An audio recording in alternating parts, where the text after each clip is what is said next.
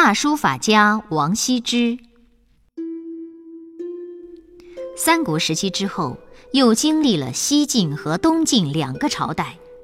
东晋时期，王氏是高级的士族，他们大多数是庸庸碌碌的官僚，但在其中也出了一个我国历史上有名的书法家，他就是王羲之。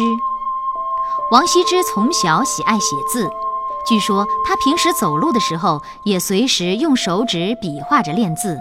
日子一久，连衣服都划破了。经过勤学苦练，王羲之的书法达到了很高的水平。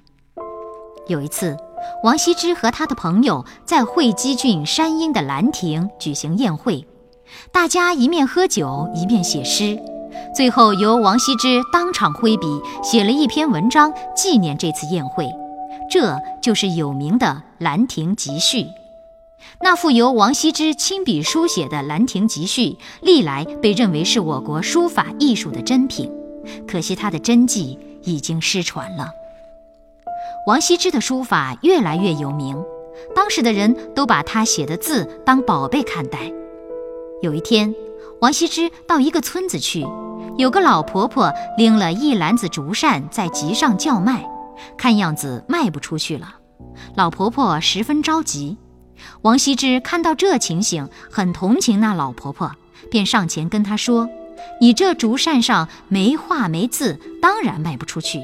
我给你提上字吧。”王羲之提起笔来，在每把扇面上龙飞凤舞地写了五个字。集上的人一看，真是王羲之的书法，都抢着买，一摞竹扇马上就卖完了。许多艺术家都有各自的爱好，有的爱种花，有的爱养鸟，但是王羲之却有他特殊的癖好，不管哪里有好鹅，他都有兴趣去看看，或者把它买回来玩赏。有一个道士。他想要王羲之给他写一卷《道德经》，可是他知道王羲之是不肯轻易替人抄写经书的。后来他打听到王羲之喜欢白鹅，就特地养了一批品种好的鹅。王羲之听说道士家有好鹅，真的跑去看了。当他走进那道士屋旁，正见到河边有一群鹅在水面上悠闲地浮游着。一身雪白的羽毛映衬着高高的红顶，实在逗人喜爱。王羲之在河边看着看着，简直舍不得离开，就派人去找道士，要求把这群鹅卖给他。